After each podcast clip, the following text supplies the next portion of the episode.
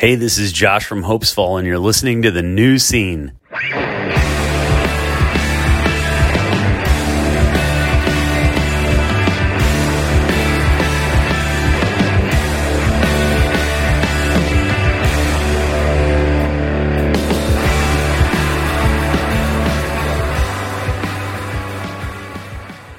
Hello, everybody, and welcome to the new scene. This is Keith, And Tommy. And we are back, and it's a brand new year and a brand new show. Folks, strap in because we've got Will Benoit from SOM on the show. Their new album, The Shape of Everything, comes out January 21st on Pelagic Records. We have heard it, we love it, we have spoken to Will, and this is a great conversation. You're going to love it. He was a really great interview. And on top of that, had some really interesting things to say about the recording process. Let's just put it out there. There is some interesting things about the drums on this record that you will not believe. Yes, yes. You if you heard our New Year's Eve special where we counted down our top 10, you heard the advance clues to today's show. You're going to love it. You're going to love it. It was just a great conversation and very nice to talk to Will. Now, some show business. Uh folks, we're in a new year. We're in a new year and we want to continue growing the show. So we are going to need your help.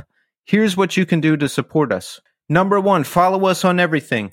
YouTube, The New Scene, Facebook, The New Scene, Twitter and Instagram, New Scene Pod. We definitely want a lot of followers there. And twitch.tv slash The New Scene. I occasionally go on there and play video games. And of course, support our sponsor, Iodine Recordings. Here's a couple iodine updates for you. Garrison has some vinyl shipping now. If you order the Garrison vinyl, you'll be getting it soon. There's only a few of the first press remaining, and Iodine will be dropping two releases in January. Get on the email list at iodinerecords.com for the latest and greatest updates. Iodine is also announcing five new signings in 2022, Tommy. How about that? That's incredible. Yeah. When Casey first started talking to the, us about this, I really was like, oh, okay, so this is going to be a lot of him, you know, re releasing some of the older stuff um, and then maybe doing, you know, a couple new acts here and there. Five. Five new, five new re- releases coming in 20 well, five new signings coming in 2022. It was funny when we had him on the show the first time, and he said he was just doing some of the re releases of the classic iodine material. We hadn't spoken to him in a long time. And then I saw that he signed a band, and I'm like so self centered. I'm like, how could he not have told us about this?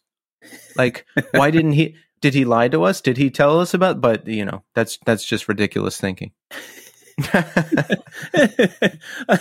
I was going to say we do a lot of that sometimes. Like we did, we have this conversation with ourselves before we have the conversation with a person, yeah. and, and you realize you've already had the argument, or like you've already had like confronted them about something, and you just go, "Hey, how you doing?" And they're like, "You seem off. You okay?" And you're like, "Yeah, because we're we're in an argument." I had an entire imaginary conversation with you in my head, and now I'm feeling feelings about it. Exactly. Oh, it's so terrible. Oh, another thing, Tommy. Jerome's Dream presents. It's finally on streaming services. I just randomly checked yesterday and it has dropped. And I know the original came out in 2001, but I'm considering the re release one of the best of 2021 as well, for sure. I was listening to that yesterday and I love that record. It is really good. I I Yeah. just I I like the the trajectory of Jerome's Dream. Like they just everything they put out has had a d- distinctive kind of new sound to it and I'm always anxious to hear what they do next and Presents is definitely one of my favorites. Well, folks, we're in a brand new year, 2022.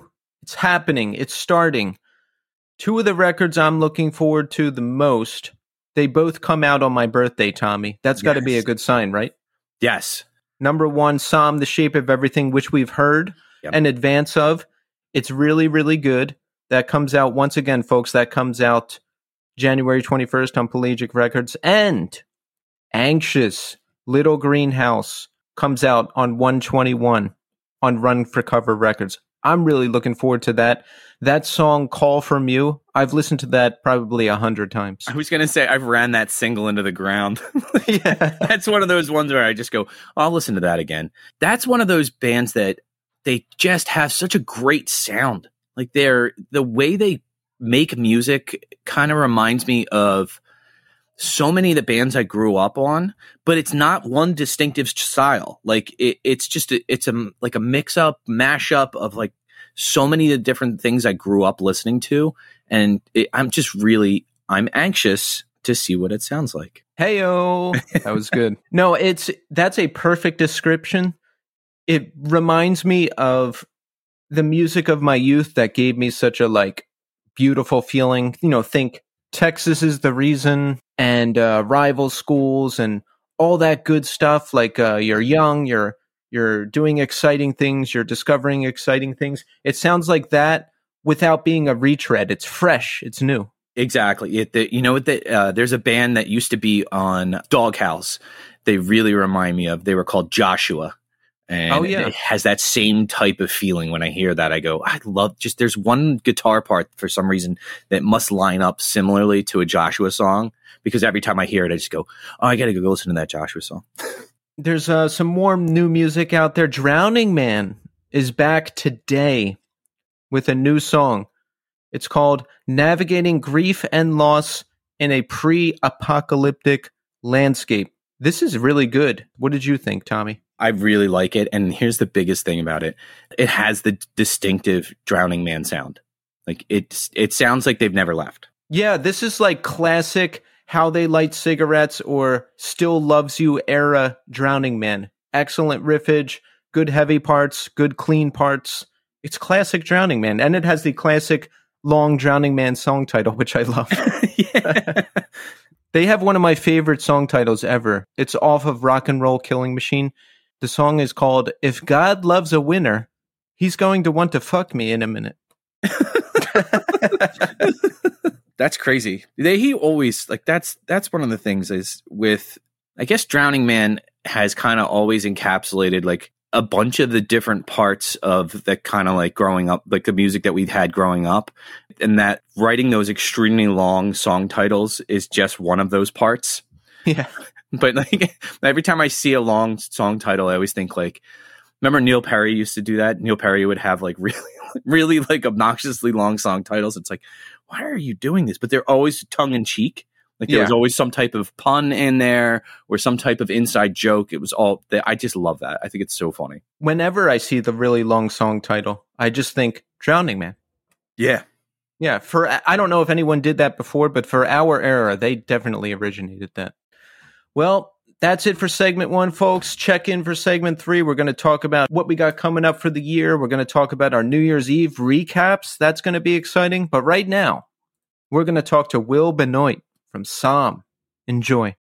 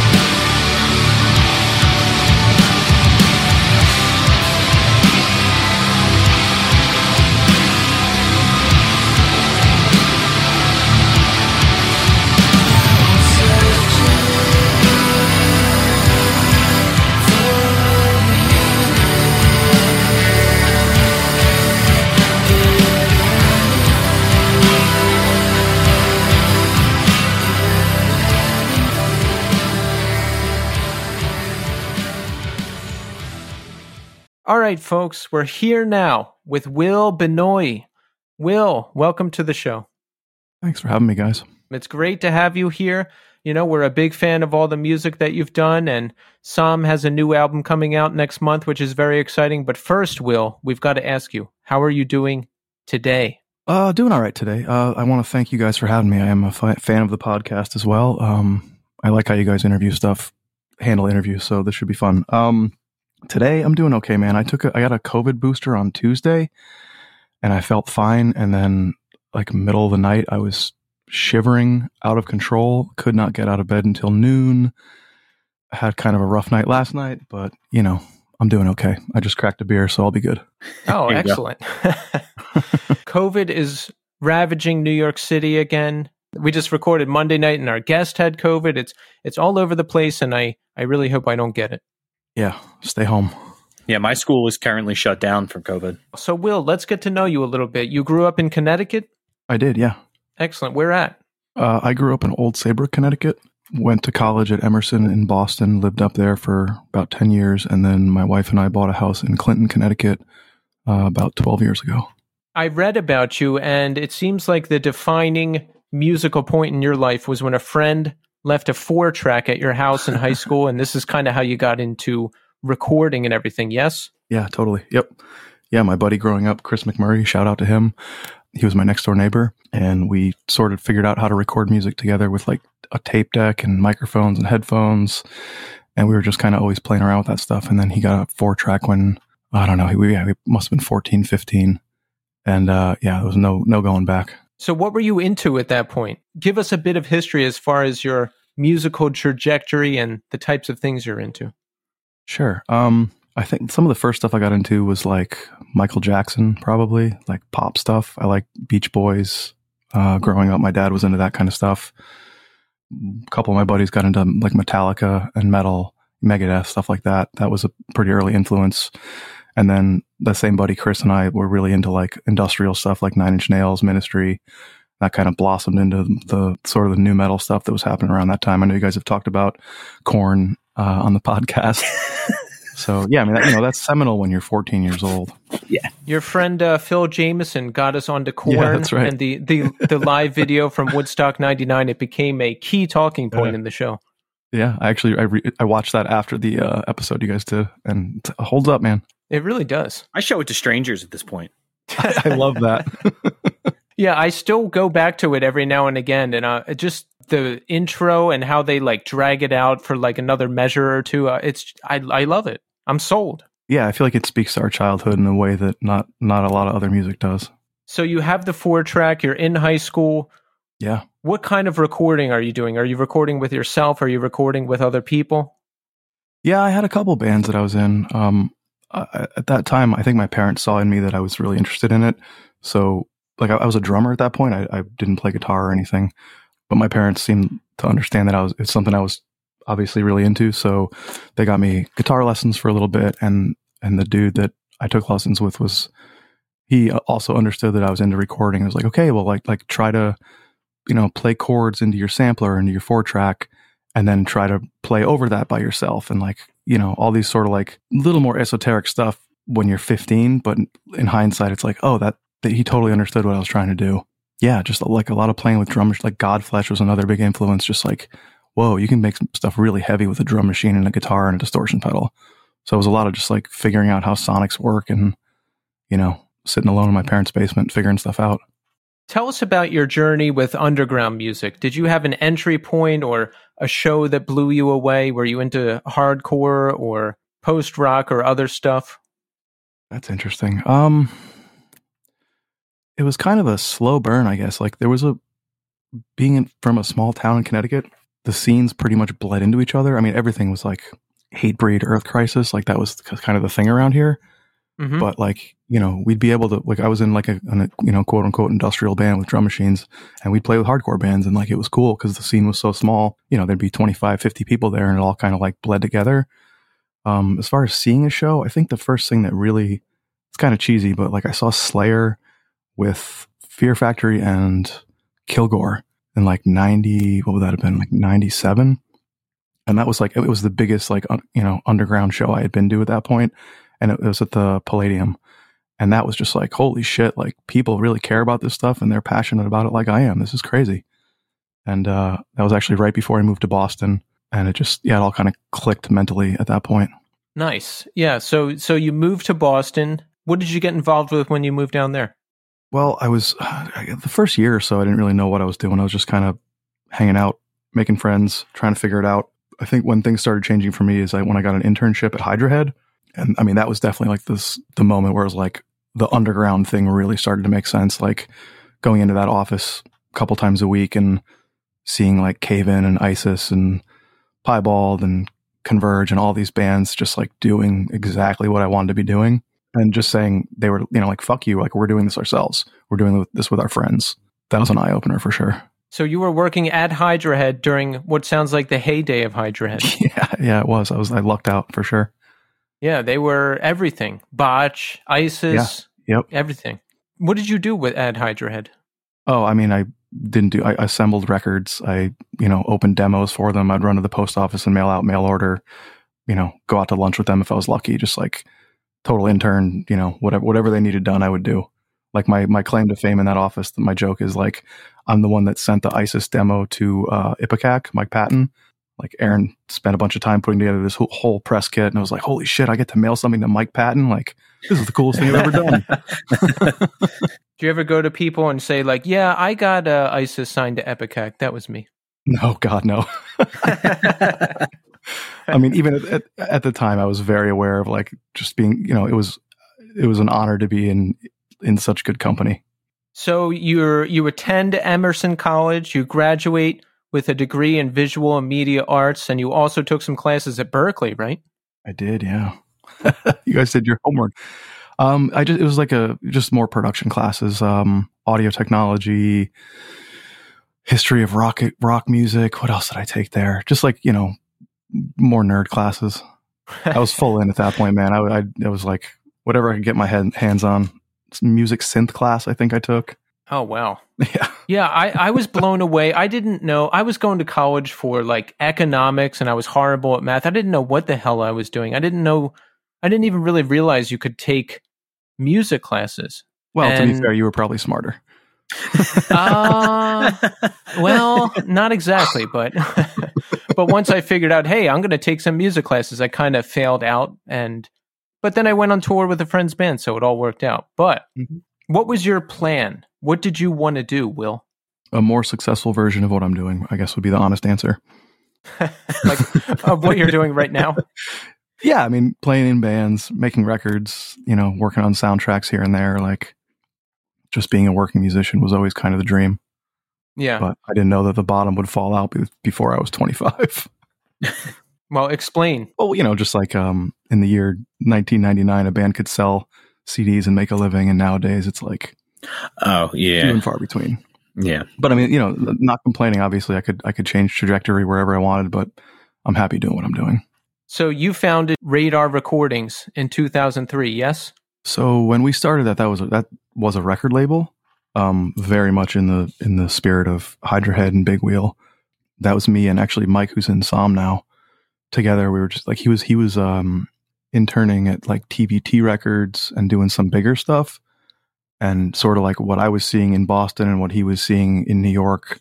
He was living in, in Boston, but working for a label from New York. And we were just like, holy shit, we can do this. Like, this is the time to do this. So we started putting out friends bands and yeah, just trying to figure out how we could all tour together and book cool shows and just have fun. So, how do you get the label started? I mean, I guess you had a little bit of experience working at Hydra Head and seeing how things work? Do you right. do you have friends who help out with graphic design? How does it how does it come together? Yeah, I guess I mean it was a lot of like learning on our feet. Like Mike was really interested in graphic design, so like he sort of like started doing that stuff pretty early on.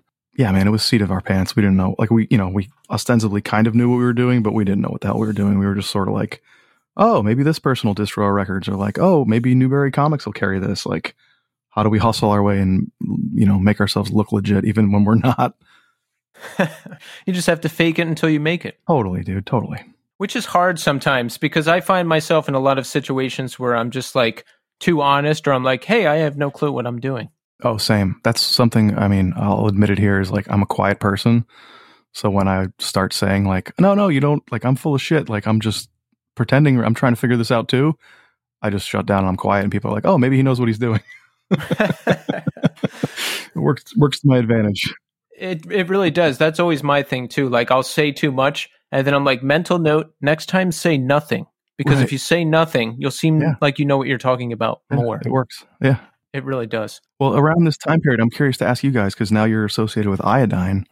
Yes. How did you guys get tied in with the podcast? We did this podcast for about a year and a half, right? Right, yeah. And we used to be the Northeast scene. Yep. And then Casey was a guest on the show, right? And I kind of stayed in touch with him, Casey from Iodine Recordings. We stayed in touch. And then eventually he was like, hey, we should do like a, I think he mentioned some type of partnership. And I'm like so suspicious of everything where I just don't realize what's going on. I was kind of like, nah, I don't want to do that.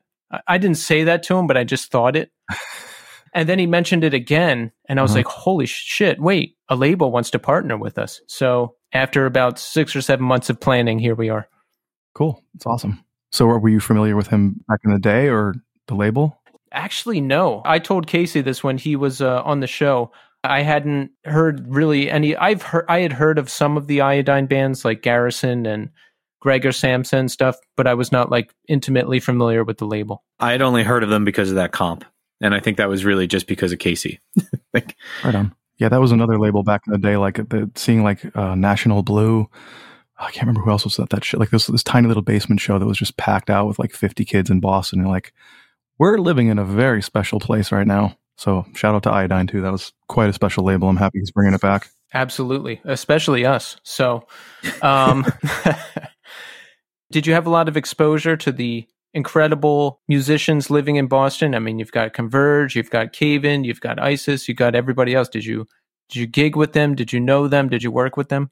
I mean, they were kind of the next, you know, that we were like sophomores when they were seniors. Like we were just like, hey guys, how you doing? Like, you know, Yeah. talk to the dudes in Cave In a little bit, but not, they were, you know, they, they were rock stars by the time we were around. Yeah, they were already off on the next thing. Yeah, big time. So, Constants. Now, this is a great band. This was formed in 2003, yes? Yes. Yeah. Let's talk about that. How does this come together? Who are some of your influences? And I'm I love to know that because I really connect with this music. It's like right up my alley, so I'd like to see if my favorites line up with yours. Oh, yeah, that'll be fun. So, funny enough, um, the three original members of Constants were in a pop punk band with another guitar player, singer, and we won a battle of the bands as a pop punk band. And we were kind of just like, all right, like that's all you can really do with a pop punk band, right? Like, this is not really doing it for any of us. So we decided the drummer Duncan and I, who's now in SOM, we just started like writing sort of like more out there, you know, to us more out there sort of stuff. Like there was a band, The Cancer Conspiracy, around at that time that was a big influence. Who actually the, the guitar player I run the studio with here now, Daryl. Um, they were a big influence. Like Hum was a big influence. Yes. Yeah. Um, yes, the band Yes was actually a really big influence. Close to the Edge record was like something we listened to a lot. As not not so much as like we need to be like prog pioneer geniuses, but just like whoa, like you're writing like really long, intricate songs that are still interesting. And like that was sort of before the post rock thing opened up. So like, you know, we sort of became a post rock band without really meaning to, if that makes sense. But I think that those were, you know, I'm, I'm, there's, there were other influences for sure, but those were the big ones where it was like, can we do this like slow core thing, but make it like mathy and, and sort of bigger? Nice. Yeah, Hum is probably the most significant influence in my in all of my guitar writing. Oh, wow. I had no idea. Awesome. Yeah, they're one of the best. You like their last record? Oh God, yeah. It was. Uh, we had like a special segment on the show where we brought in a special guest to talk about it, and it's just, it was just phenomenal. And I love that they just surprise released it out of nowhere. Like you're, it lives literally just one day to the next. No new hum record, new hum record. Yeah. I fell out of my chair. Yeah, same. All right, so we've got Constants together now. You said you became a post rock band without even really realizing it. So had you had you not been into post rock at this time? No, I was. I was like, you know, I, I listened to Mogwai a lot. I remember I saw Explosions in the Sky probably around the time we had already started, but like that, it didn't click into my in my head until we had already been writing stuff. It was like, holy shit, we kind of fit into this category, which is cool. Did you get more influenced by post rock later? Because I would say I discovered post rock around 2006. I didn't even Mhm. know it existed, Yeah. and I just I just became obsessed with it. It was like, you know, probably the main thing I listened to for the next decade until now, I guess. Yeah. It's tough. I don't know. It kind of all intertwined together because I feel like we were conscious of it. And, you know, I mean, like we were friends with Caspian and playing shows with them. And like we did a split with them. We were on the Mylene Sheath for a couple records. So like we were very intertwined with it. But I think we were always sort of like what can we do that makes us not post rock? Probably to our detriment at a lot of points. Yeah, we. I mean, uh, you know, it's always complicated when you when you get a label put on your music and you kind of want to fight it. Yeah. Yeah. In hindsight, we probably should have just rolled with it and embraced it more. But yeah, we were like, how can we be more angular? How can we, you know, sort of have odd meters here that don't give you that like climax that post rock does so well? Let's talk about the early days of Constants. Now, Sure. did you start touring pretty early? Were you just playing in the Northeast? Like, how did things build? Yeah, so that was that goes back to the label we started. Like we kind of wanted to give ourselves some authenticity by having a nice website and surrounding ourselves with other bands. So, you know, like we could reach out to a venue and be like, "Hey, we have these 3 4 bands with this legit website and we're a label and like let's do a showcase." So, we ended up being able to book pretty good shows in New York and Boston and a couple college shows here and there and pretty quickly real we realized it was like, "All right, we can we can probably book a bigger tour than this. So I think we did like a couple weeks across Canada. And then uh, Junius, who was, you know, label mates at that point, I think they were the first one to do like a national tour. And they found a booking agent that was going to work with them. And he also worked with us. So, like, yeah, pretty quickly it escalated to like, how long can we go out on the road for? Like a month at a time, six weeks at a time. Junius, that's another great band that I discovered Yeah, through uh, Spotify radio. Like Oh, they nice. just popped on one day and I was like, whoa, who's this? These Yeah. guys are great. Yeah, I mean that's that's Mike and Joel from SOM are were in that band. Wow. So we've got a we've got a dream team lineup in SOM, I, I see. Many years in the making. yes. so Constants is touring. We're out on the road. We're we're getting things done. Now I read an interesting fact about the band. You converted a 66 passenger school bus to run on vegetable oil. We sure did, yeah. And lived in it for the better part of a year. And then over the course of the next three or four years, spent a lot of time in that thing. How how how do you do that? how do you figure out how to do that? Uh, our bass player, Orion, was friends with a, a punk band called, oh, I'm blanking on the name, Fruit Salad. That was the name of the band. And they had done it. And I was like, bullshit. There's no way a band can do that. Like, it- this is not possible. He's like, they did it. They did it. And we started doing research. And he was talking to his friends in that band. And uh, you can do it. You can still do it. It's like the original diesel engines were actually designed to run on peanut oil. So it is, it's pretty simple. Like, you got to know basic mechanics. And once you figure that out, it's like, holy shit, why isn't everyone doing this? It's disgusting, but it's basically free. so you're telling me that we could convert all automobiles to run on vegetable oil now if we really wanted to. Diesel engines, yeah. So we have to be careful because if the oil companies hear this episode of the podcast, they might come and hunt us down, like in that Keanu Reeves movie Yes. with Or Morgan. Freeman. Yeah, perhaps. And if you want to cut this part, that's okay. so you're telling me like one all right, so once you get this conversion done, do you just roll up to a grocery store and buy some vegetable oil and dump it in the bus and Here's the beauty. Back then, this is before, you know, quote unquote, they figured it out. So you just roll up to a restaurant and say, hi, um, you have a bin full of grease in the back, right? And they say, yeah, we have to pay X amount of dollars per gallon to get it removed every month. And we say, how about if we make no mess? We go back there for about an hour and we just take it from you. And they say, are you kidding me? You want free dinner? Like, yeah, great. We'll be back Wow. there for an hour. Just bring us what, you know, some food. Yeah, it was, it was crazy. It was a crazy time. Like it doesn't work like that anymore. Like, So you almost have a self-sustaining system here for tour. You're you're in a bus that runs on vegetable oil. You're getting free meals from restaurants, and you can sleep on the bus because it's a bus. yeah, we built bunks into it too. Yeah. That's incredible. Yep. So you were out on the road for an entire year. Uh, 10 months with like a, yeah, like a four week break in the middle. How old were you at this time? 25. So was it was it still fun at this point? Did you just want to be out playing all the time? Yeah, it was mostly fun. I mean, you know, like when you're doing that level of touring, it's, it was tough, but in hindsight, it was, it was amazing. I did a couple of tours. I think the longest one was about a month. And when you're gone, you really miss home. Yeah. But then when you come home, you're like, what the, how, what am I supposed to do? Like, how am I supposed to just go back to normal life? It's a Yeah. weird dual thing. Totally. Now, Constants, this band is still together, yes? Yeah. Yeah. Like you guys just came out with a, uh, a record last year. Yep. Devotion. Yep. Yeah, we're still buddies. We uh we we text back and forth pretty much every day. When did you decide you wanted to start what became SOM and how did that come together? Okay, yeah, sure. So Constants slowed down um around 2010, 2011, 2012.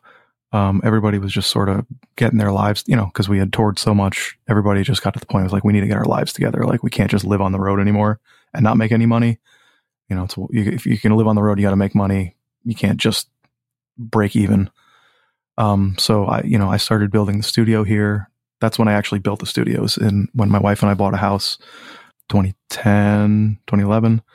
Yes, and you're talking about the Radar Studio. That is your studio, founded in 2010. Yep. So I started trying to get that together and trying to figure out how I could actually make money as a musician, continuing on with that and not being in a van all the time or bus. So yeah, I did that and was recording bands and sort of like trying to get other projects off the ground.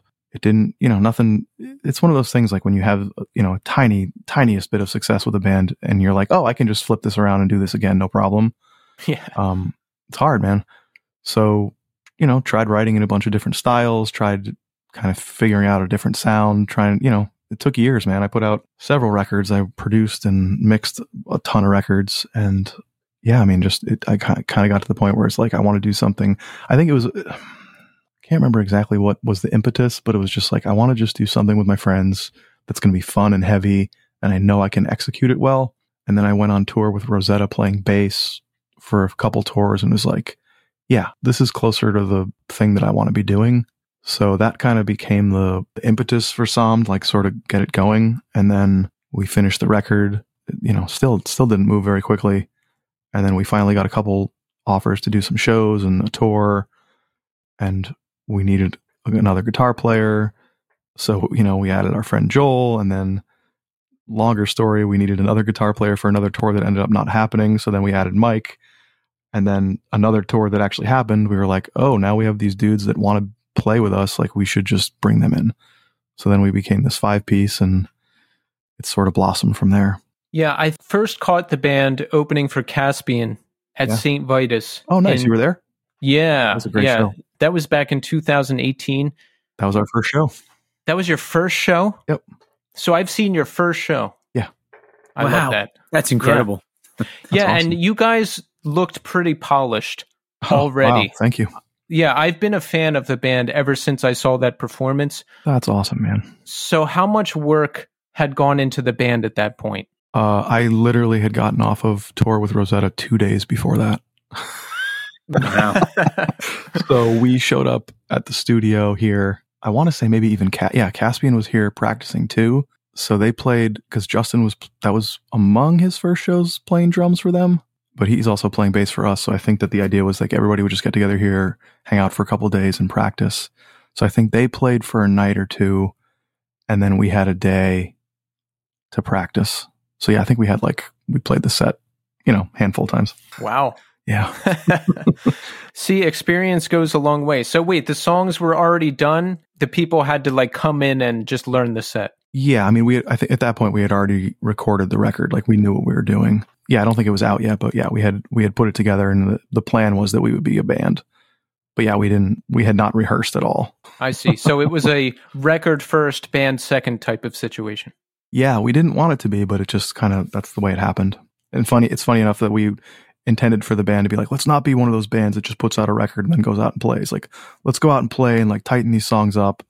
But like our drummer Duncan was getting married around that time, and then he and I both had our first child around that time, and then Justin had joined Caspian, so it just became this thing where it was like, if we're ever going to make this a band, we need to just kind of go by the seat of our pants a little more. Now, the debut record, The Fall, which mm-hmm. came out in 2018, this is a very, very strong debut. I love the sound you guys have developed. I think it's pretty unique. And it reminds me of, yeah, there's Hum influence, of course, but imagine Hum tuned down like a full step. And some riffage even reminds me of like cranberries or like good alternative stuff. Love it, yeah. I love the Cranberries. Did you have to shop the record around a lot to get any label interest? I would imagine not. No, we tried a lot actually. Um, Really? Oh yeah, we kind of figured like our oh we've been in this band, this band, and this band. Like want to put out our record? No one wanted to. Really? Yep. That surprises me. I mean, I, I get it. You know, it was like people nowadays, especially, they want to see like, okay, go out and tour. Like, what can you do? Right. At that point, we hadn't done anything, and you know, in hindsight, I totally get it. But yeah, nobody we we self released it. And that was another thing. Like coming off the Rosetta tour, it's like those dudes have just been like DIY monsters for so long. Being in a van with them every day was just like, fuck it, man. If somebody doesn't want to do it, just do it yourself. It's like, oh, they're so right. So yeah, we just pressed it. We just pressed it. Hired a publicist, and was like, I think people will like this. So it's it's good to hear. You know, still it's surprising to be like, oh wow, people actually do like it. Great. Did it get picked up by somebody eventually? Nope. So it's still self-released. Yeah, we actually just pressed 200 of them for the Katatonia tour that got canceled. I'm looking at a giant box of records, giant bunch of boxes of records. Oh man. what happened to that tour? COVID? COVID, concerns? Yeah, COVID. Yep. On that note, I'm cracking a beer. yes, take the edge off. Yes. This COVID thing, Mm-hmm. I would say last week in New York City, the panic started up again, and the mask debate started up again on Twitter. And the how could you host an event at a time like this? Discourse started again on Twitter, and uh, so I, I just stopped looking at Twitter because I was like, I can't do this again. I cannot do this all again. Yeah, it's always a good call to just skip Twitter. Exactly, exactly. I have four Twitter accounts. List I them can't. off. u- I, I can. Well, I can't use any of them. I don't know how. I, I I sign up and then I figure out. Like I I'm like, all right, there's way too much information on here and I don't like it. Like most of the stuff I'm And then you seeing is just people bickering and then I quit. And then a few months later I'll go, oh, I'll try that again. So it's like to- at Tommy one, at Tommy two, at Tommy three. it's always a random name that I don't uh, recognize, but Oh, even once better. a once a quarter, I'll tell Tommy that there's something on Twitter he has to look at, and he doesn't remember any of his other screen names. So Yep. then he, you know, he has to make a new one to get back on. I just got to the point where like people just repost anything from important from in, uh, on Instagram. They just take screenshots of Twitter and put it on there. I can look at that. That's a much less uh, invasive way to do things. Speaking of pandemic, SOM put out a new EP, Awake, during the pandemic, which is another hit record as far as I'm concerned. Did you record it pre-pandemic? Was this recorded during the pandemic? How did that come together? Yeah, so we were set up to start working on the full length, but like lockdown happened. I think the following weekend we were supposed to start doing drums for the full length. So we are just like, well, shit, we have to do something. Like we can not, we're not going to just, we have no idea how long this is going to last. Like let's just do something. We can't just let our wheels spin like this.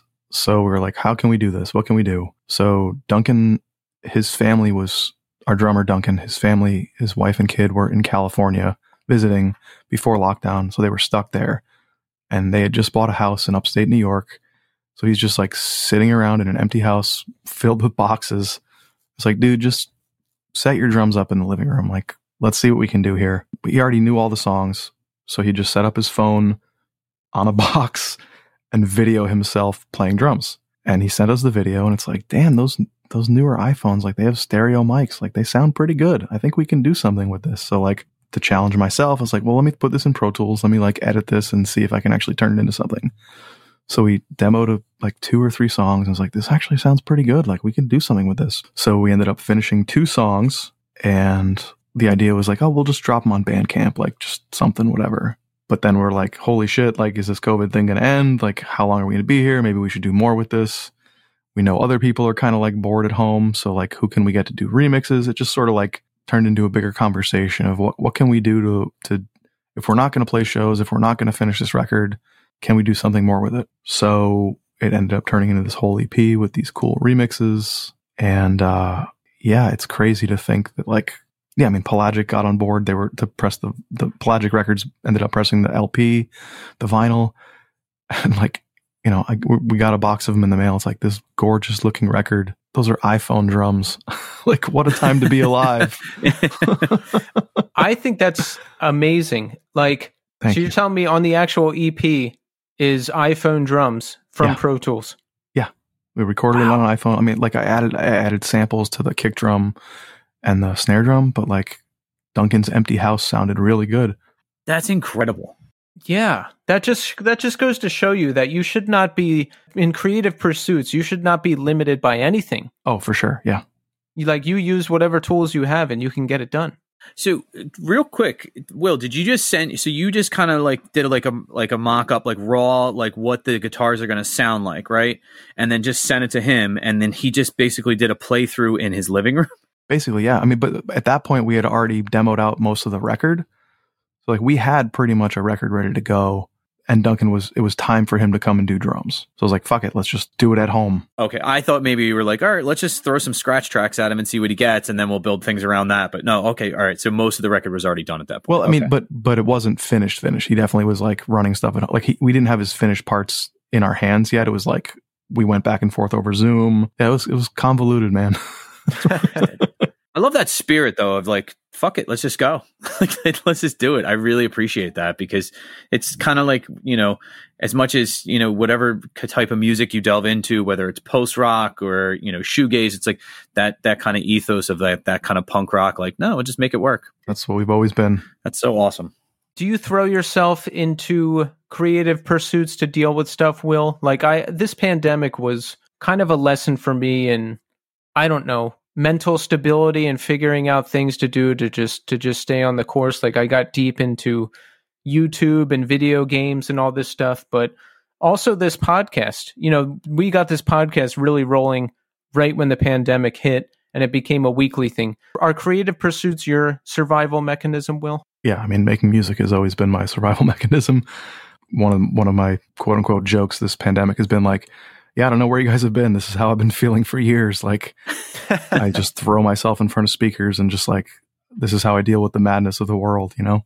Yeah, I feel like you guys have actually touched on mental health stuff throughout the podcast when I've listened, and I appreciate that because, yeah, it's helpful, man. It's it's helpful to hear that other people go through it, and like I know I'm a maniac that gets creative and overthinks stuff, and like, yeah, I don't know, I need to do it. I don't I don't know another way to live through life and be happy without just constantly making music and being creative. I've always been creative, but I got sidelined for about two decades when I kind of really got into drugs for a while. Yeah, And then as soon as I put that down, I cycled back into creative pursuits. Like that's how I'm happy. That's my happy, healthy, productive thing. Has that always been that for you, Will? Has there been things you've had to struggle to overcome or any detours along the way? Sure. Actually, just real quick, I want to ask you though, was there an overlap with the creativity and the drug use where it spiked and made you feel like, oh, the drug use is helping with the creativity, or did it just sort of like one immediately overtook the other? Um, there was an overlap because even though I was on drugs, I managed to be in bands and put out records and that type Okay. of thing. But it eventually got to a point where all I did was the drugs, you know, because Right. if you're like broke and $30,000 in debt and have negative $1,000 in your bank account, you, you can't like buy an amp to join a band or Right. I don't know. You don't have the desire to connect with people or put in the work or any of that stuff. So it's like, yeah, all that stuff just fades away over time. What are some of the stuff you've had to work through? Um, boy, that's a big one. That's broad. I mean, I drink too much. I continue to drink too much. That's sort of that's my biggest thing. I just it's always a balance of like balancing life and being positive and being creative with that like darker side of drinking. Like you know, there's that like one or beer, one or one or two beer buzz that's perfect for like being creative and getting stuff done and being able to get up in the morning and still be a good dad. And then you know, during a pandemic, it's easy to slide into like maybe got to take it easy, buddy. So yeah, I mean, my my best and worst is that I'm able to like I'm I'm good at it, and I have to be careful about that. That's where I was going to say, Will. That's where I was at. Where uh, it, it this was pre-pandemic for me, but like uh, I either got really good at drinking or really bad at drinking, depending on I guess your perspective. And uh, I, I think for me, it was like it went back to the you, you can't. I couldn't be a parent. like I just I would wake up in the morning and it's like my head is pounding, my stomach hurts. I feel like I'm going to throw up, and the kids are like, "Can we make eggs?" And I'm like, "Oh, uh, yeah, hold on. You got to give me like half an hour, and some Alka Seltzer. I got to get some coffee in me." Like it was just like this whole process, and it felt like every time I went through it, I was like, "Uh, "That's the last time I'm doing it." That's the last time, and it, it- that kept going over and over. But I, I exactly can understand what you're saying with that creativity part of it, though, because you do feel that first kind of flight of like, oh, this feels good, and I feel fun and creative, and then then there's a you know diminishing return after that.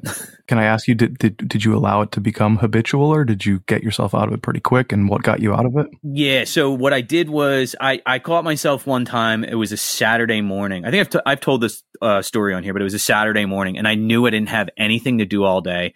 My wife and I were home. It was like the summertime. We're both teachers.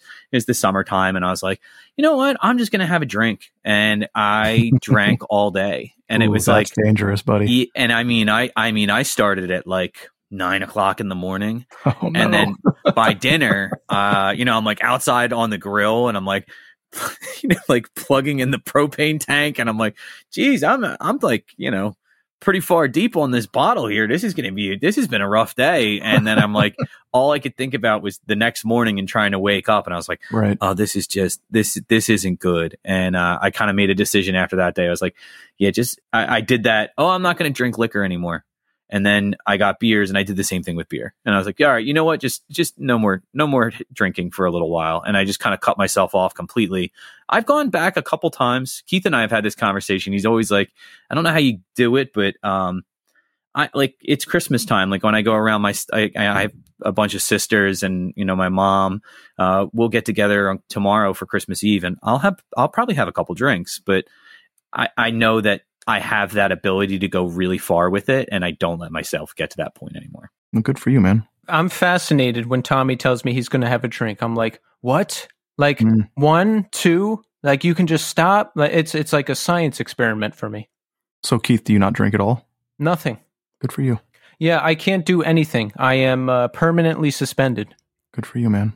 I've I've field tested every combination of everything that's out there, and it, it it just ends with me almost dead, uh, holed up in my apartment watching TV and doing nothing else.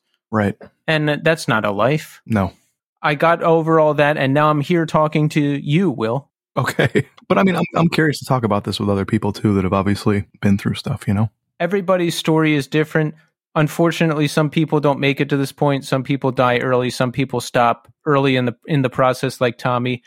Me, I did it for close to two decades, varying degrees of badness, and then like five straight years of it being bad, and just getting to a point where I'm like, okay, I have to stop. And then you know that was a that was a whole process in and of itself as well. Yeah, I still remember that phone call. Oh yeah. I was like, uh, like, what are you doing? You're like, I'm going to a place for a while. I was like, really? Like, okay, all right.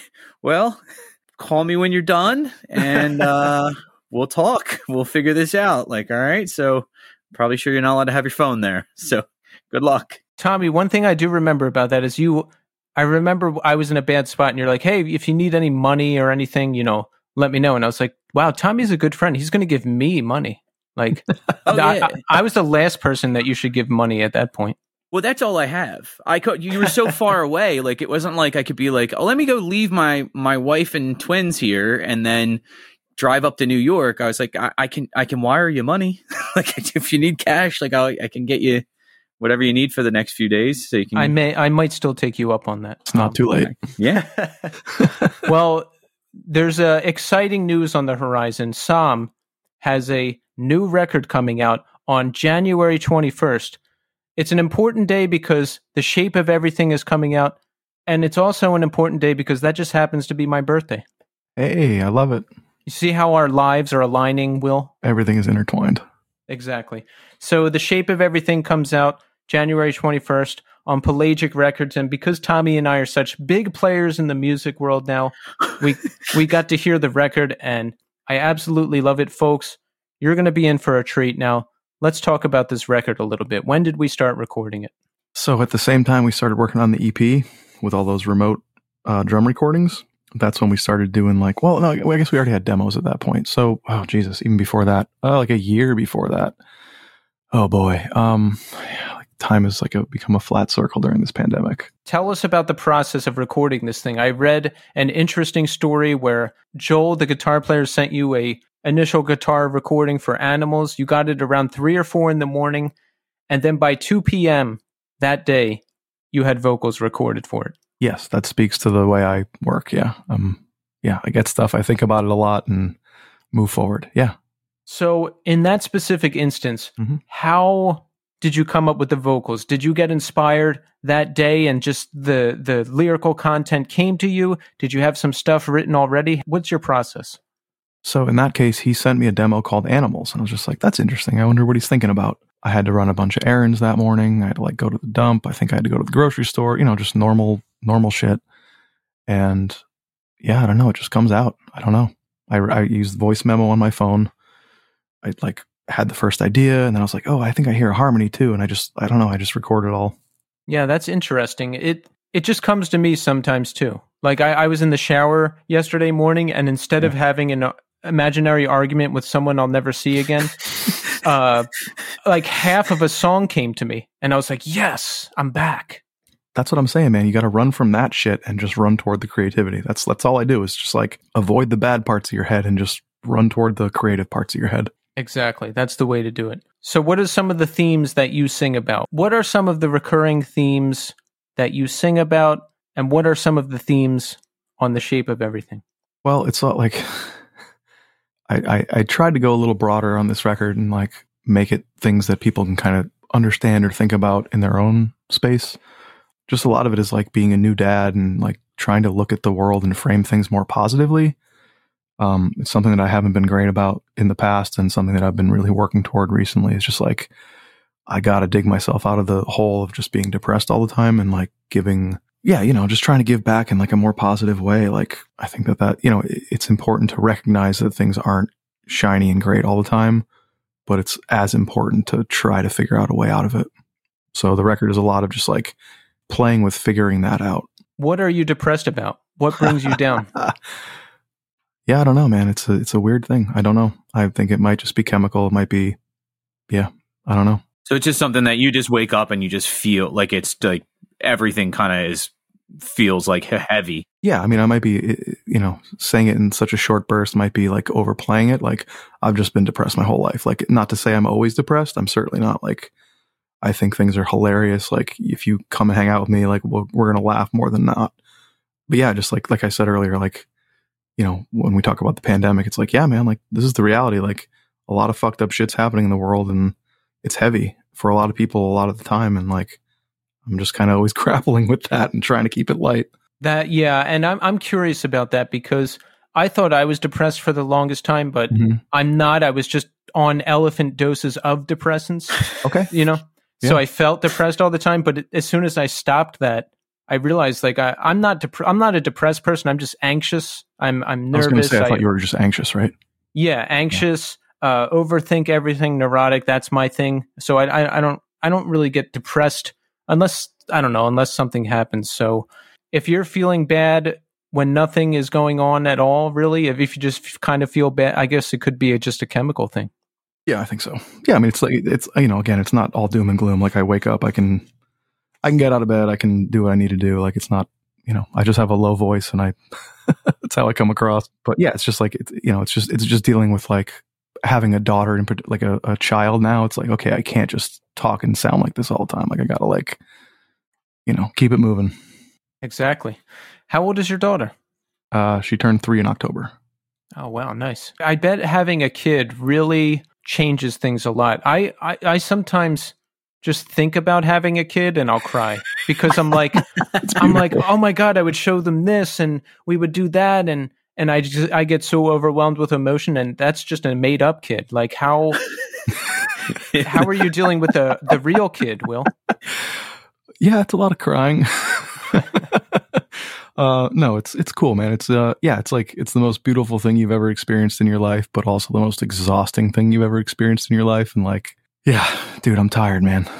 She, you know, she's had two colds in a month. Uh, you know, don't sleep through the. You know, she was up yelling at 3 a.m. because she was. I don't even remember what she wanted. Yeah, that's been my reality for like the last month. Is everybody's just been sick and passing it to each Yeah, other. dude. Keith and I had this conversation the other day though. My daughter is learning um How old is she? uh so I have twins that are 8 and then I have she's a toddler now, but she's two, I have another daughter that's 2. One of the 8-year-old twins is downstairs uh and I have like a, you know, a relatively small keyboard. Not like a, it's I think it's only whatever third of the size. Like 33 keys or something like that or 30 keys. Sounds about right. Yeah. And she's learning that new. Well, it's new to me. The Adele song "Easy Mhm. on Me."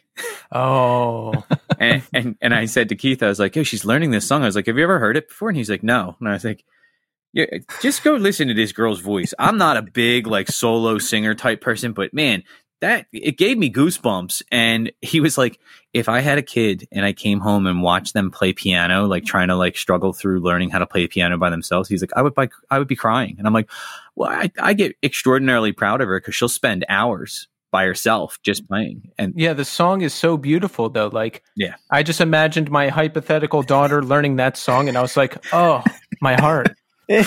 Well, I got to say, the hypothetical daughter is much easier to deal with. yeah, yeah. but Tommy, that's that's I, honestly, it's beautiful. Like my daughter just started singing Jingle Bells in the car today, and it was like, holy shit, that's it's moving. It, it really is, and it's uh, one of the things that we're dealing with now is we're not having any more kids. Uh, so like we're like, all right, this is the last baby. So like, I in my head, I'm getting up so early on Christmas morning because I need to be down. Everything needs to look perfect. This is going to be like my last like little baby Christmas, like where she's going to come down the stairs in feety pajamas, you know, like that that like wide eyed, like, oh, look what Santa brought. Like that type of thing. I was like, I can't wait. And uh in my head I'm going, you know, t- 15, 20 years ago, I was punching people in the head at bars and like doing stupid shit. It's like I, I, I you know, uh it's it's remarkable to look back. Kids are a uh a great kind of milestone, but also something to kind of gauge where your life was and where it's going. They they are a wonderful kind of compass to have. Will, in addition to the classic bands you've been in, you also founded the Radar Studio in 2010, yes? Yes, Now, I've read that this is the first solar powered studio in New England. yes. Now, how? How do you do this? How do you find out about this? How does it work? Okay. Um. So when my wife and I were trying to find a house, we wanted to find the one- one that was cheap, and we found one that had a blown furnace. So we had no heat, hot water, anything here. So when we were looking into like how to do it, at the time there was a federal refund and a state tax credit that actually made it pretty cheap to put solar panels on the house. So that's what we did, and it just became like a way of life for us. So when you put the solar panels in, is is it that simple? You put the panels in, you have electricity just like you would if you were paying uh, the power company. yeah, it works just like electricity. So basically, you tie into the grid, and we don't have a battery backup system. So we just send power to the grid when we're not using it, which is most of the time. And we take what we need from the grid. So we get, if, if we're able to send them enough power, we get a, a, a energy credit on our bills.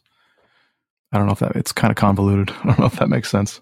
No, it does. I just think it's so interesting because you read about this stuff, but I I never actually hear about anybody doing it. So you're telling me that we could have vegetable oil, diesel cars, and Yes. solar panels in our house. Like we could really do it. Yes.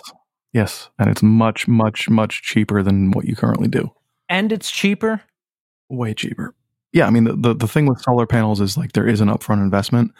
Uh, all these companies out now out now that are trying to like get you to rent stuff to put on your house, they're fucking scams. You just, I mean, obviously it, it costs money to do the down payment to buy them, but if you look into to there's there's always federal money that if you look into it you can get back, or usually depending on what state you live in, especially in Massachusetts, Connecticut, New York, you can get tax credits every year it's way cheaper. If you can throw down a little bit of money on a credit card, even put a few on your house, it will pay itself off within a few years, guaranteed. Wow. So if the gas companies and energy companies hear this episode, They're shutting us down, dude. they're coming for us. We're done. I've been, I've been spouting this off for a long time. They haven't shut me down yet. We are going to revolutionize the world once this information gets out. Look, I love it. biodiesel, solar panels. Let's go. I'm just telling you right now, I did not kill myself, but despite what everyone says, yeah. If the podcast suddenly stops, if we miss a week, uh, somebody call Casey, tell him what's going on. It's Yeah. not us. All that talk about depression in the middle, we were just kidding. yeah, my yeah, exactly, yeah, right. Amazing. Um, so tell us about the studio. Is that what you're doing when you're not touring and recording? Uh, yeah. yeah, I mean, I, I you know, uh, since I've had a daughter, it's slowed down a little bit. I've been a little more selective about what I do, but yeah, I've been out here full time for like six, seven years. Um, yeah, I, I, mix and master for bands. I record when I can. Uh, I do a lot of like production music for TV and advertising and stuff like that. It's like it's cobbling a lot of things together to sort of make ends meet. That's something I wanted to ask about was the work you do for uh, television and advertising. What kind of stuff do you do? Commercials, television shows? Lay it on us. Yeah, all of it. Uh, whoever will have me. It's a lot of like, I mean, honestly, the the game nowadays is like you just write a bunch of music and hope it gets used. Uh, it doesn't even like when I first started, it was like, oh wow, you can make like a few hundred bucks a week up front and then like get decent back end. Nowadays, it's just like you got to just hustle, get stuff done, and hope there's back end, which uh, sometimes works, sometimes doesn't but you just keep hustling keep doing it. And it's been pretty like, so when we had our kid, I couldn't, obviously couldn't work for a few months and the production stuff was just paying my bills for like six, nine months. So it works. How does it work? Do, does a TV show say, "Hey, we need a song that's kind of sad for this scene," or do they send you a clip of something? How does it work? If you're lucky, like I've worked for bigger companies like Vice and Sony, where it's like, "Hey, we, you know, we have X amount of money in our budget for this. Like, can you pitch it? Give us some ideas. More and more now, it's like there's just these blanket companies that are like, hey, we provide music for MTV, whatever. Like, you know, pick a minor network, Bravo or whatever. Uh, we just need a ton of music to throw at them because they've got a bunch of shows that need music. Like we we need like Judge's Table, for example, is like a, a good one. Like where we need stuff that goes shon, or what you know, like whatever they need. So you just make 10 of those and you hope that one or two of them gets placed on a TV show. And then six months to a year later, you're like, oh, oh, that one got placed. Cool. Here's some money. Are you ever watching TV and you hear like, shoo, and you're like, that's yes. my shoo.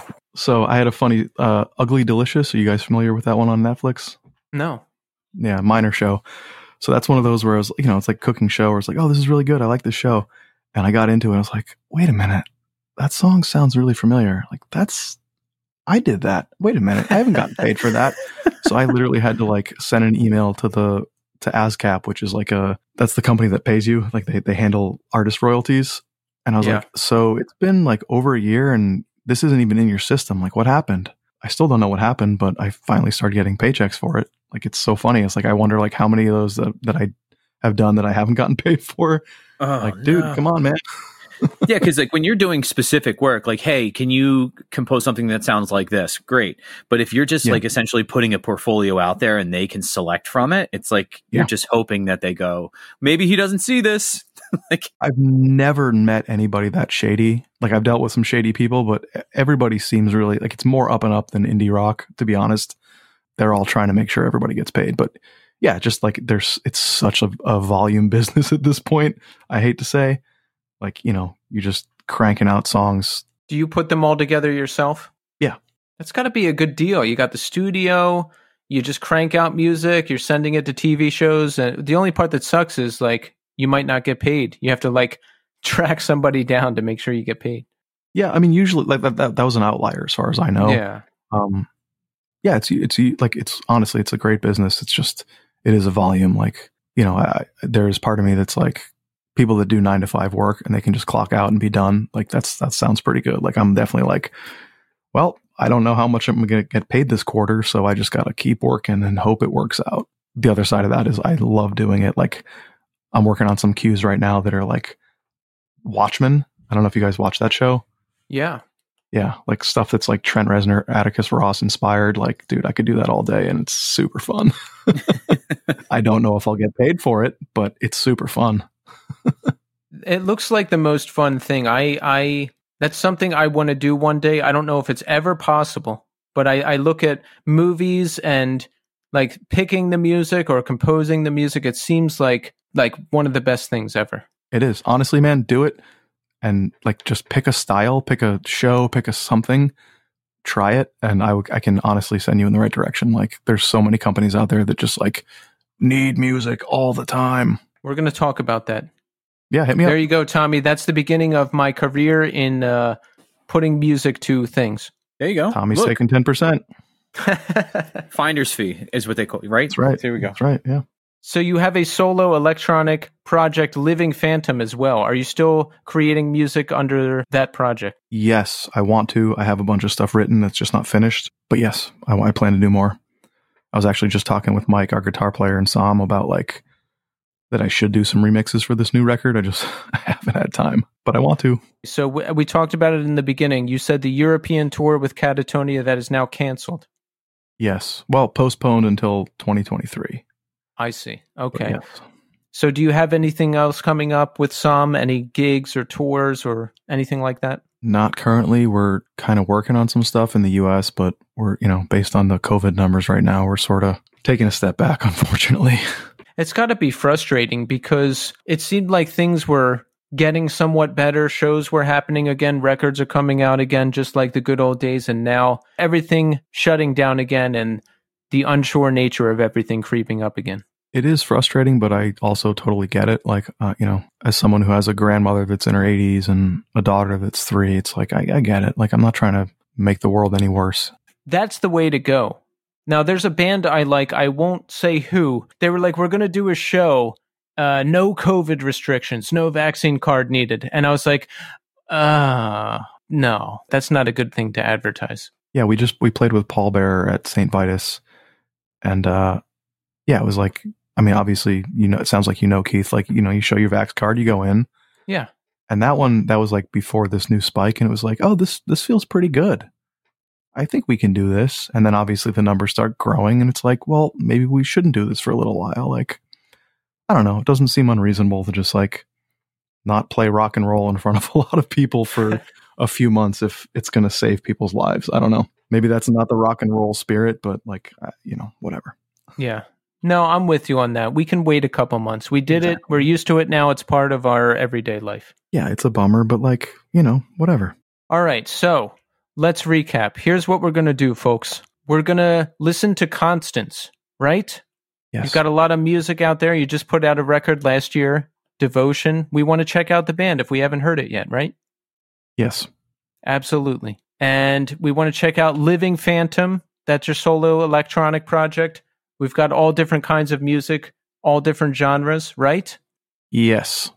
And we want to book ourselves at the Radar Studio and be recorded with solar electricity Or maybe just get mixed because it's COVID times. Or just get mixed. but with Will at the helm, you are guaranteed to sound golden, right? I hope so. Yeah.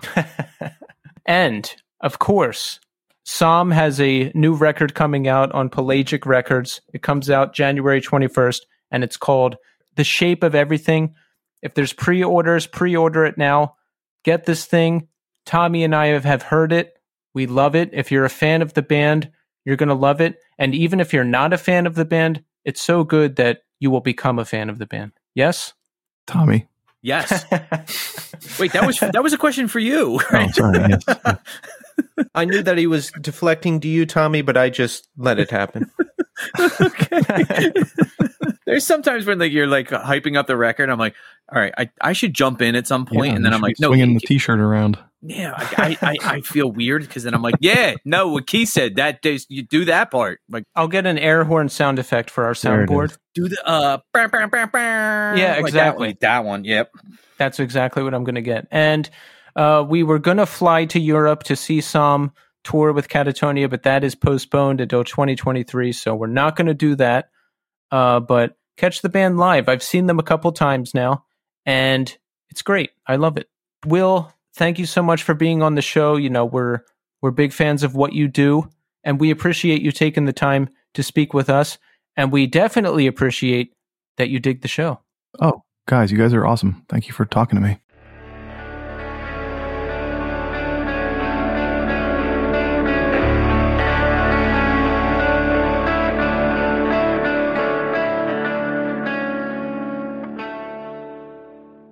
There you have it, folks. Will Benoit. Excellent conversation, excellent bands. In addition to SOM, Constants is a great band too. Have you Oh, dug yeah. into their discography, Tommy? I haven't gone really deep with it. I've listened to a, uh, probably like four or five songs, but uh, yeah, they are great. They're really they have a cool sound. That's the thing I really dig about them. It's like post rock, but it's not, and it has vocals. It's in the same neighborhood as SOM, just Yeah. not as heavy. Really great stuff. And I've said it before, and of course I'll say it again. SOM is one of my favorite modern bands. I really like everything they've done. Like I told Will, I've been a fan of them since I saw their first show. I forgot that was their first show, Tommy, that I saw. Oh yeah. Who was Yeah. that with? Caspian. Caspian. All right. What a lineup. Two bands, Tommy, at St. Vitus. SOM and Caspian. Perfect show. Perfect show. It's incredible. Uh, they do. SOM does the thing really well that I always love about like that type of music is the build up to like the extremely heavy, but oh, I get to use it. The brutality. Yes. yes. I've been trying to fit that in for weeks. I'm glad you remember that because I always forget that and it's such a good term. Beyond Caspian, SOM might be the. They do it so incredibly well, and and again, it has that early like that sh- that shifting era kind of Deftones where it's it's heavy, but it's also kind of like hauntingly beautiful. I, I- Yeah. that's really like I, I love that sound. Yeah, so thank you again, Will, for being on the show. It was it was really nice to talk to you. And let's see, what Tommy, what did we do for New Year's Eve? You go first. Give me a recap. My mom and stepdad came over. We ordered pizza, had wings. Uh, those were the most expensive wings I've ever bought. Why are they expensive? Uh, I guess it's a supply chain thing. Oh, really? Yeah, they were just saying like they the price from the, whoever their supplier is went up, so a dozen wings cost sixteen ninety nine. Wow. Yeah, it was like a dollar a mo- a dollar plus per wing, but they were delicious, so it didn't matter. Ordered pizza. Uh, we watched uh, Encanto, the new Disney movie, Mm-hmm. and the baby went to bed like normal time. She she tells us when she wants to go to bed. She literally says nap. Like she'll just mouth it to you like it's time to go. Like I got to go upstairs. and she puts her head like on she'll rest her head on her hand and say like nap. And it's like, okay. So she was in bed by 8. Um the girls stayed up a little bit later, maybe 9:45, but by then they kind of just start to peter out. So what we did last night was I just set an alarm clock uh, on my phone just to wake us up at 11:55. So we get them up real quick, run downstairs, watch the ball drop, and then go right back to bed. Had a kind of rough night though.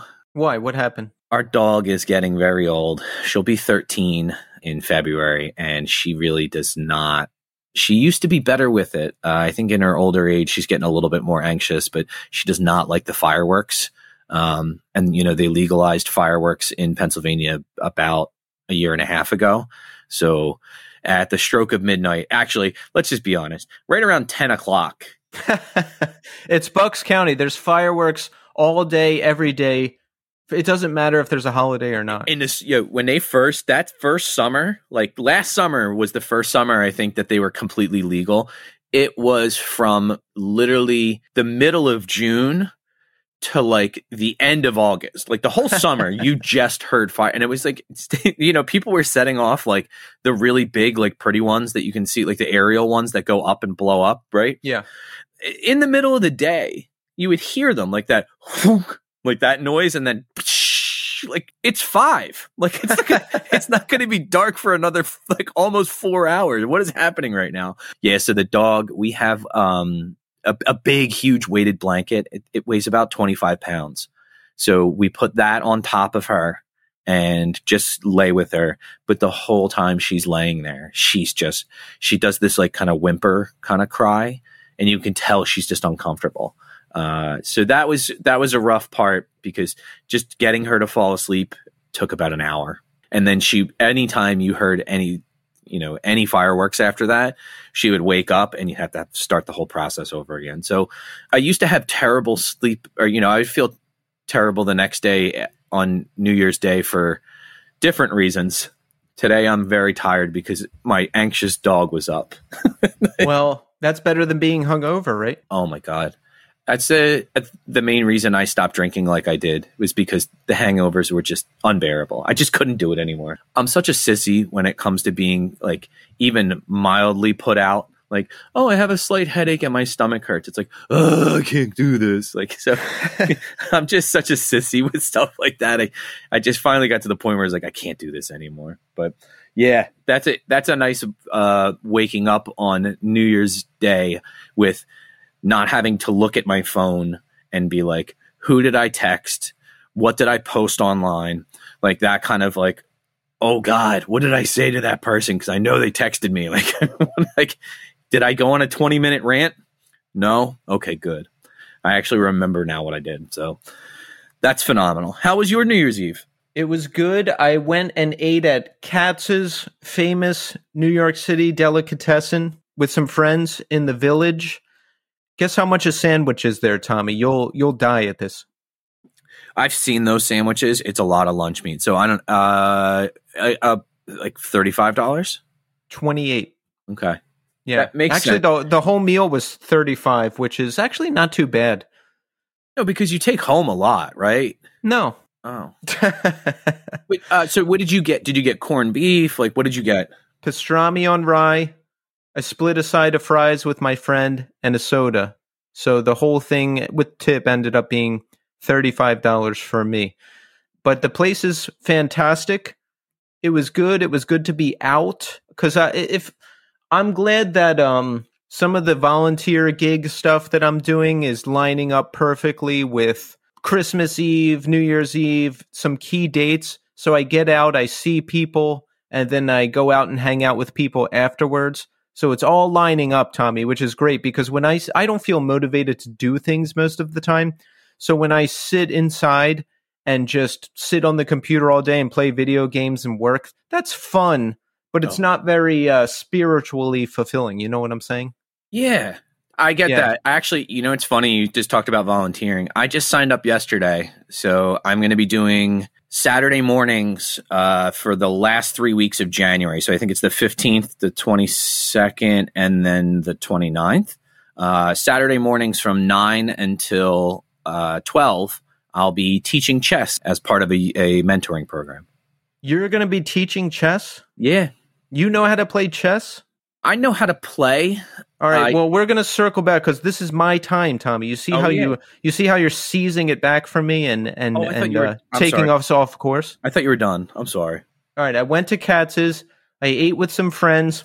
I came home and watched my favorite Warzone streamer, Iron. He he had the world record for most wins in the game. You know he'll stream for like 35 hours straight. Really? Yes. Does he eat during it? No. Wow. Yeah. I think he used to be a weightlifter, so he probably does some crazy, like, he probably does some pr- crazy pre gaming, eat a bunch of food, drink a bunch of supplements thing, Okay. plays for 35 hours, crashes, and then does it all over again. What's his name again? Iron? Iron. Okay. So I watched that. I fell asleep before midnight, and then I woke up at 12.07 a.m., I think. Okay. and fired off a bunch of texts and happy new year's and all that stuff to everybody and then went back to sleep but before i went out tommy something happened and i have to tell you about it now Okay.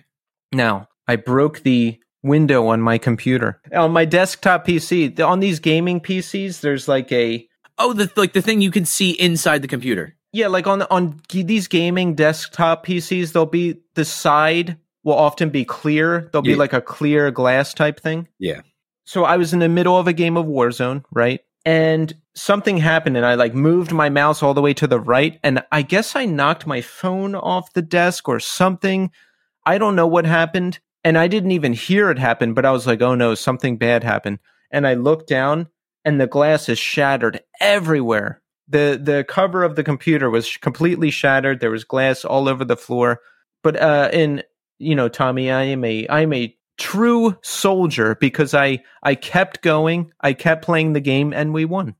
Oh, that's good. And then I spent about an hour cleaning up the glass. um, so all in all, it was a good night. I did everything I wanted to do. I saw people. It was good. Sounds like a really productive night. It was. That's good because when you, I always think of uh, Compare it to New Year's Eves in the past. All right. There's a lot of different factors here. When I was still getting high and drunk and happy, I always thought it had to be like the biggest, craziest night ever. I have to buy the, as many drugs as I can. I have to go to as many parties as I can. It has to be this big, explosive thing. And I would always end up disappointed because it's just another night. Yeah. And then there was um, the years of addiction of just being alone and sitting inside and getting high by myself. And that was sad. And then there was like early recovery, sitting inside alone, not high by myself because I don't have anything to do. And now there's things to do. So it's uh, there's been many eras, Tommy. There's been many eras. I guess many eras of disappointment leading leading to now. I, I was going to say though, I like the I like the evolution of that though. The trajectory you're on is is a positive one. It's gone from you know big disappointments to isolation to a different type of isolation to now being out with friends and doing fun things and enjoying life and feeling like you're part of something bigger. Exactly. Exactly. Do you have any resolutions for 2022, Tommy? I was actually thinking about this. No. Uh, I do want to continue. I've been on a really good streak with after after work getting stuff done early so that the girls are in bed early so that I have time to do something for myself, whether that's reading or working out or playing guitar. Uh, my real resolution is to spend more time playing guitar and playing piano. I want to get better at piano.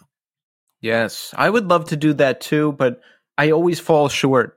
Like I'm like, hey, I'm going to learn this song, and then I just never do. So it just must not be time yet. Yeah, I I actually well, I sent you the video. I've been I I learned some of that Adele song, and then I taught it to Evelyn, and so she's been figuring out a lot of it just by watching YouTube videos. Uh, I try not to watch the YouTube videos. I try to do it. I try to do it by ear, which is infinitely more difficult, uh, especially for me that I don't have the ear training. Uh, but I'm trying to slowly get myself into being able to listen to it and then find the notation so that I can learn how to play it. It sometimes that leads me to playing it in a way that's incorrect. um, so then I have to unlearn everything. But I feel like that's a better process for me because then I, rather than just watching something and repeating it, I'm actually, I feel like I'm learning a little bit more about how to play piano and how my fingers should move and the, the notes just should be combining. I watched the YouTube video because there's a lot of keys to hit. I'm never going to figure all that out. I think the, the thing for me has been I, I try to just listen to one part.